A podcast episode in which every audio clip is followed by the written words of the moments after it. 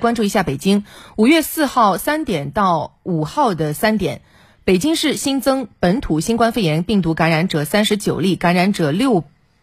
感染者六四四至六八二至。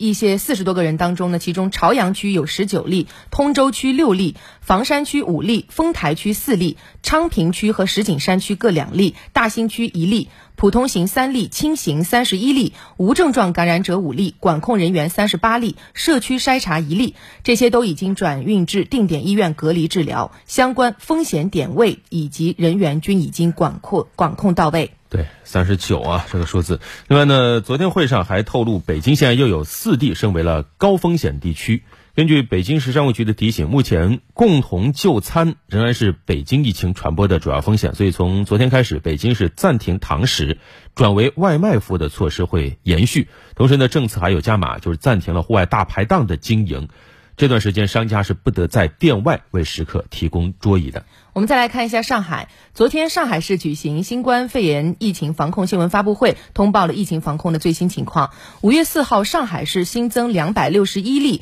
新冠肺炎本土确诊病例和四千三百九十例本土无症状感染者。两百六十一例本土确诊病例当中，有七十五例在闭环隔离管控当中发现，一例在相关风险人员筛查当中发现。呃，其中有一百八十五例是无症状感染者转归确诊病例。那么，截至五月四号二十四点，在定点医疗机构接受治疗的上海重型患者一共有五百一十二例，危重型九十九例。目前，上海市一千八百多家重点企业复工率超过百分之七十，其中首批六百六十多家重点企业复工率超过百分之九十。汽车、集成电路、生物医药等重点产业链持续恢复，提高产能，龙头企业继续保持稳定生产。